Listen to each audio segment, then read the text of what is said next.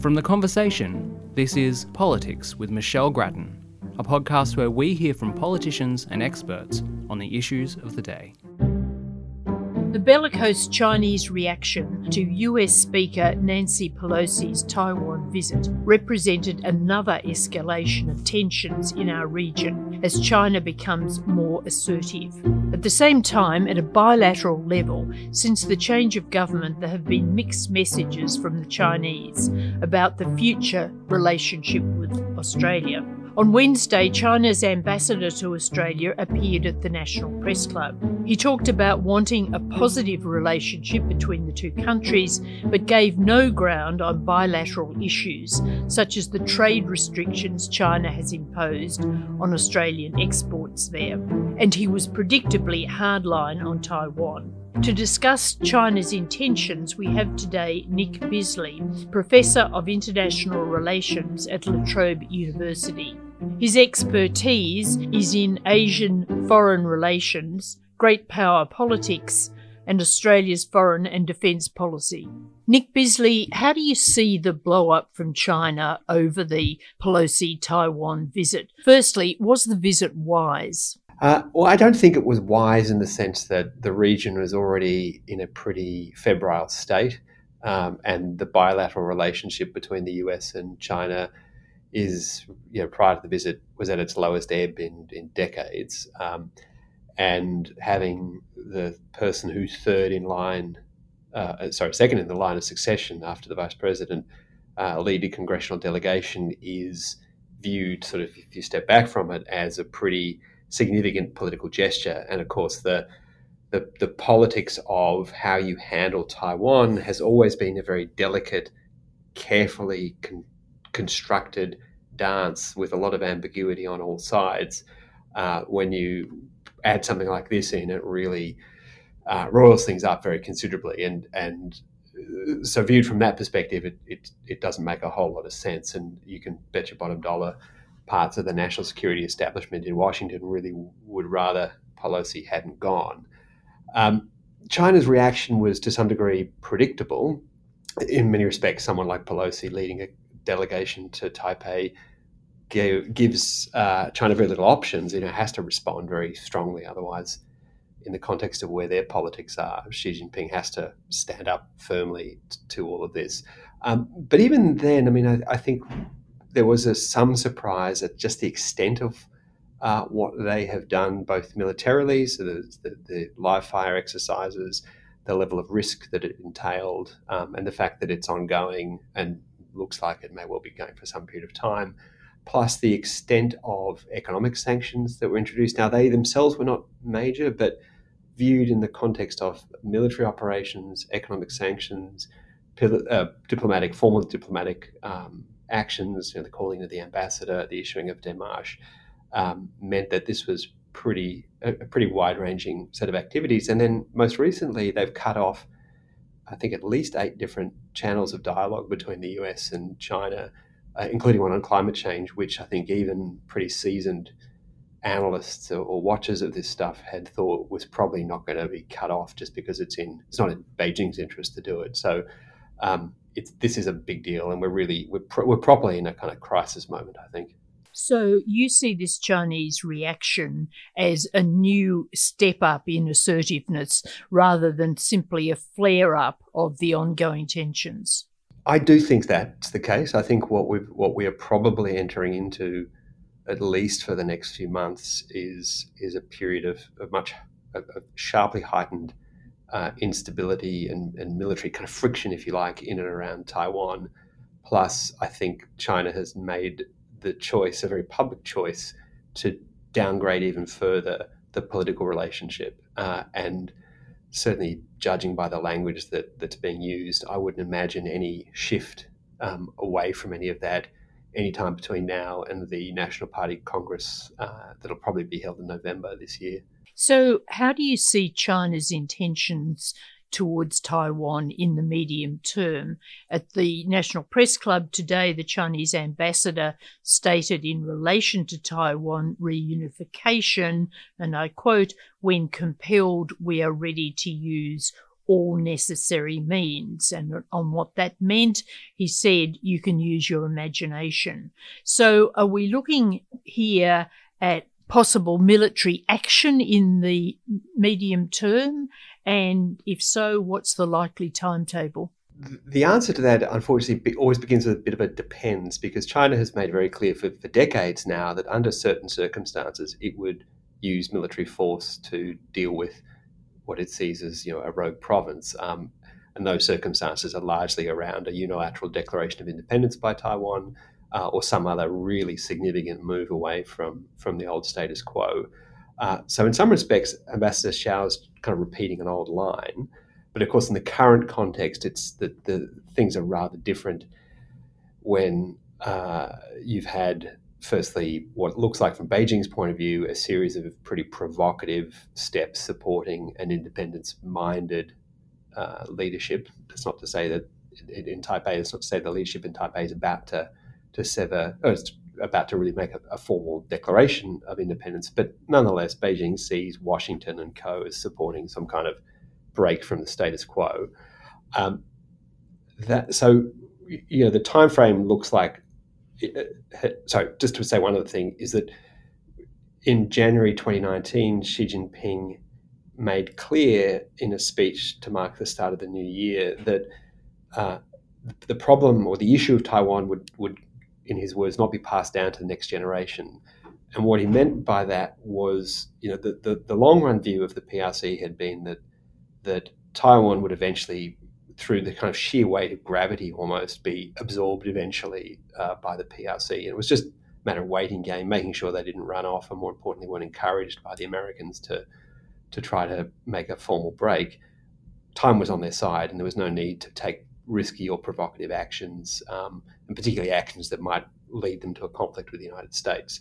Uh, Xi made this declaration a couple of few years ago, saying, you know, basically indicating that that waiting game approach has, has kind of gone come to an end. Um, now, of course, he's given himself, or looks to have given himself, essentially as long as he wants in office prior to that, the norm post post Deng was you know ten years and you're out. Uh, so I don't think he's accelerated the time frame dramatically. But in the medium term, I think what we what we see out of this crisis is that China's risk appetite's gone up, and its willingness to put up with what it sees as kind of provocations has gone down. So the, the likelihood of them using military force to coerce uh, Taiwan, I think it's not going to happen this year or next year, but its likelihood of occurring over the next four to five years, I think, has, has distinctly increased. So, how are countries in the Asian region reacting to China's stance at the moment? Are they increasingly concerned? Are they drawing together? What's happening? Everyone is pretty um, uneasy about the direction of travel at the moment. Um, I think under President Trump, the relationship between the US and China went backwards quite dramatically. I think a lot of people had hoped Biden would bring back a, a, a more steady hand and less heat in the relationship. That hasn't really occurred. I mean, the optics have shifted, but the underlying hostility hasn't, or the, the, the underlying you know, difficulty of the relationship has remained. Um, and as as that becomes more and more kind of a part of everyday life across the region, everyone who who has a stake in this, and frankly, just about every country in the region does, because uh, if there is a, a, proper conflict between the US and China, there is, you know, everyone loses pretty significantly. Um, the other issue I think, though, that we're finding is that the thinness of the Chinese uh, Communist Party's skin on this issue is really quite something. Um, this, this, we saw um, Foreign Minister Wong say pretty non controversial things, didn't endorse Pelosi's visit. She didn't uh, say anything except to say that China's military behavior might be disproportionate and we want to see a de escalation of uh, the, the, circumstances and to take the heat out of things. And it's in everyone's interest to have a, a cool hand at the tiller. And, you know, she was pretty roundly. Um, dis- yeah, the, the response from Beijing was pretty sharp. Uh, and so I think we, there's a sense of we don't quite know how to handle this one because the usual diplomatic um, niceties are not working and cutting through at the moment uh, with Beijing. So I think there's a fear that the risk level has gone up. The, the sort of fragility of the circumstances is really quite extreme. Uh, and as I said of before, every, it's in everyone's interest to avoid anything getting any worse, but it seems to be very difficult to find the right uh, balance of words and deeds that will get uh, the Chinese in particular to, to step back a little. And part of the issue is just Taiwan is such a such a sort of neuralgic point for the leadership, and as we step into the months leading up to the, the National Party Congress, the big every five year uh, gathering of the party uh, elite and faithful in Beijing, um, I think that the sensitivity around this issue grows. So, do you think eventually we're going to see a China America military clash over Taiwan? I don't think it's inevitable. Um, and in fact, the, the, the planning around this on both sides, and particularly in Washington's side, to avoid this thing is very significant. The issue we've got, and to some degree it's been illustrated by the Pelosi visit, is that the constraints that domestic politics puts on each side means that we could end up in a situation where they're backed into a corner and find that there's few ways out other than um, some kind of military action, which then escalates. Um, one hype, one version of these events, um, if you're looking forward, is somewhat unpalatable to think through, but it's probably worth at least sort of beginning to think about, and that is do we accept that China's we're just going to have to live with China's rule over Taiwan? I'm not endorsing that to be really clear. I'm not saying that's what we ought to do, but if the options are either a major conflict between the United States and America, the prospects of it going nuclear are very, very significant, or PRC's ambitions to, as it sees it, reclaim Taiwan for the for, for the great Chinese nation, as they describe it, um, then that might be a deal with, with which we may have to make our peace because the events of this past few week or so have shown that a the stakes are really high, and b China is is in a mode of operation where its decision making about Taiwan is not going to be strictly rational. And without wanting to, I, I think the parallel can be overdrawn, but when we looked back in February uh, 2022, thinking about what Putin would do in relation to Ukraine, we all thought, you know, he's not going to do a fully blown invasion. It doesn't make any sense. It's not in his interest to do so. Um, I think we've always thought that about Taiwan. It's just not in the PRC's interest to do the fully blown military operation. And the lesson has got to be from, from Ukraine is that sometimes rationality doesn't always win. Now let's turn to the bilateral relationship. We've had conflicting signals since the election. There have been those ministerial meetings recommencing between China and uh, Austra- Chinese and Australian ministers, and the ambassador said that the new government provided a possible opportunity to reset the relationship. On the other hand, China has blasted Australia on occasions and most recently uh, attacked uh, Senator Wong over her comments. Where do you see the bilateral relationship standing at the moment and where's it going to go? Well, it's certainly better than it was when um, the Morrison government um, faced the electorate in May of this year. Um, at that point, we effectively had a non functioning political relationship with our most important trading partner and the region's most important resident power.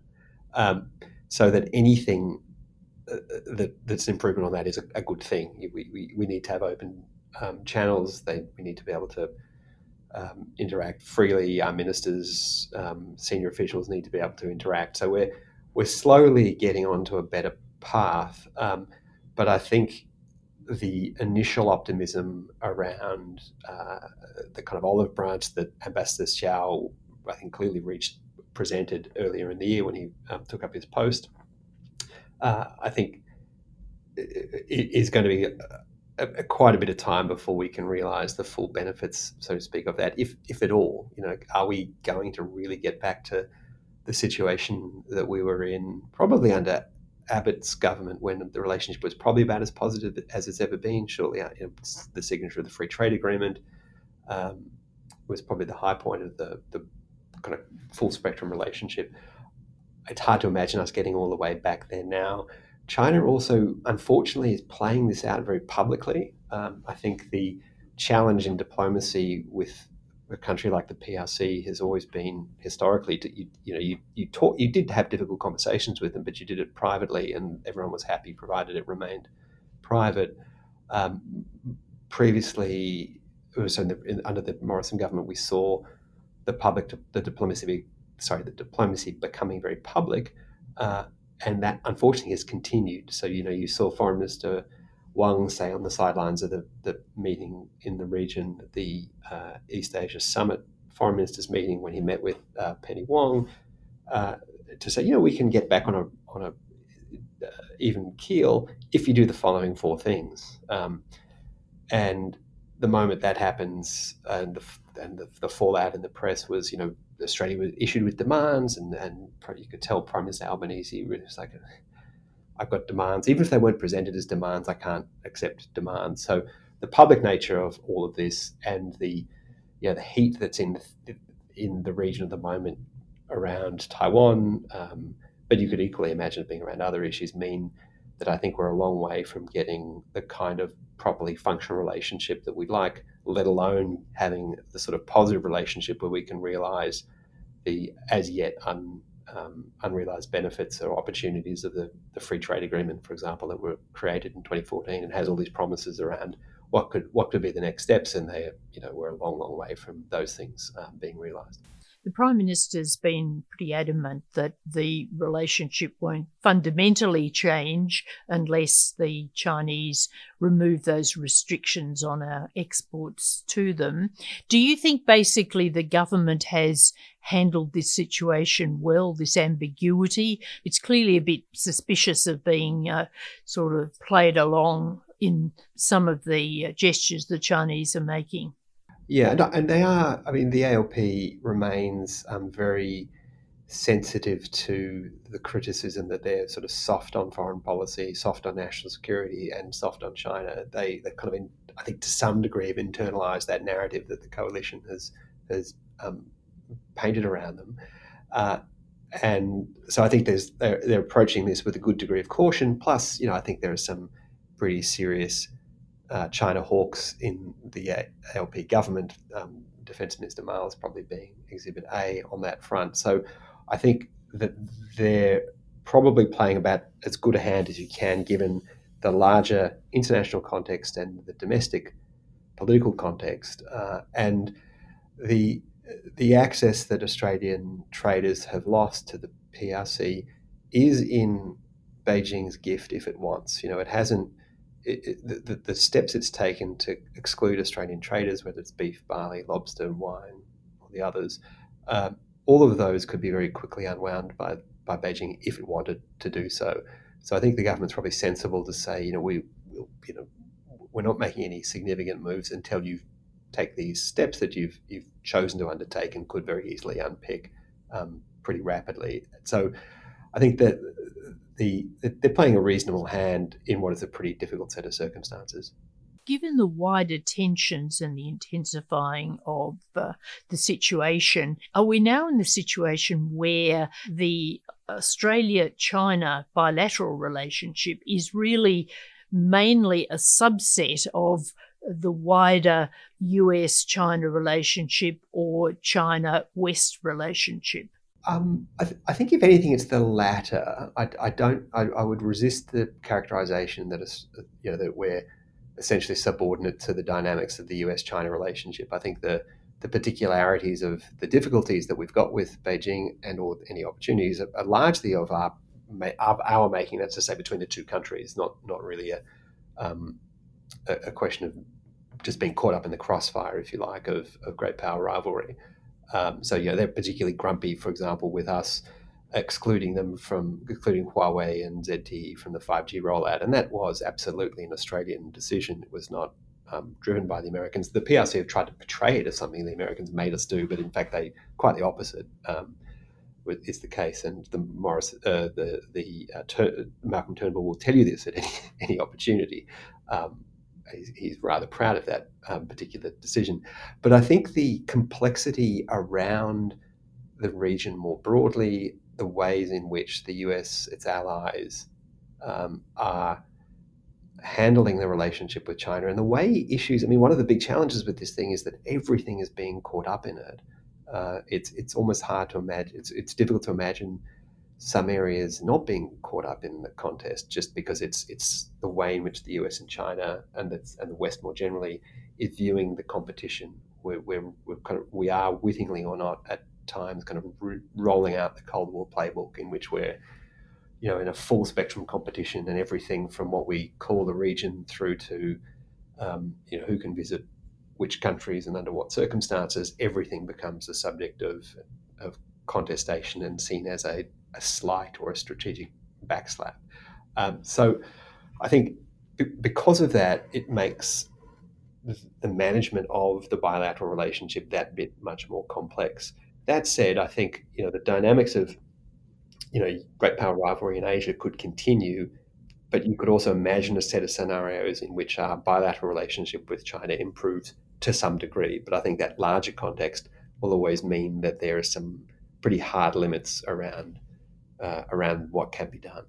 Now, China is obviously expanding its influence in the Pacific region, although it's had some setbacks in that. We saw recently Prime Minister Albanese getting on well with Pacific leaders at the uh, Pacific Islands Forum, notably with Solomon's Prime Minister Sogavare. But will the new Australian government's greater attention to the Pacific and the popularity, of course, of its climate policy, in fact, be able to counter the Chinese push in the region in the longer term? I, I think there's good prospects of it, but this has got a long way to play. Um, I think Australia's got form at being reactive to issues in the Pacific um, and from time to time um, paying a good amount of attention and saying the right things, but sustaining that over a period of time has, has proven to be difficult. Um, we've got the expertise, but often we don't quite have the attention span or resourcing. Uh, and that's where PRC's advantage really steps up, which is the, the scale of resources they can bring to bear on this, both in the sense of the number of people they can send out, the missions they can build, the amount of money they can put on the table, even though they're not a significant aid player now, we still provide a good, you know, significant orders of magnitude more aid and development support to the Pacific than the PRC does. But they have potentially very, very deep pockets, can play a long game, and have a lot of resources to throw at things. So, um, so it, it, it, will require a sustained effort and a sustained effort in collaboration with, with others in the region uh, and, and will be need to be played out over a, over a long period of time. So I think there's good reason to be optimistic that, is, that the goodwill that's on display um, and, the, and the good relationships that are being built um, set us set the foundation for what can be a, a pretty productive period. The PRC is by no means you know playing a masterful game of 12 dimensional chess in the Pacific. It, it's you know had a whole bunch of own goals. Um, so you know it, it you know you, you wouldn't just say okay let's just pack up and, and write this area off to to Beijing. Um, but it will, as I said, take time, and most importantly, will require focus uh, and and a considerable a, commitment to doing things in the Pacific quite differently from the way we've done in the past, moving away from a you know often quite instrumental and at times patronizing approach to one that's much more equal and supportive of um, the Pacific peoples on their terms. It can be done, but it's it's going to take a while, and um, don't underestimate PRC resolve on this front. Challenging times all round. Nick Bisley, thank you very much for talking with us today. And that's all for today's Politics podcast. Thank you to my producer, Ellen Duffy. We'll be back with another interview soon, but goodbye for now. Our theme music is by Lee Rosevere. You can find more podcasts from The Conversation on our website at theconversation.com.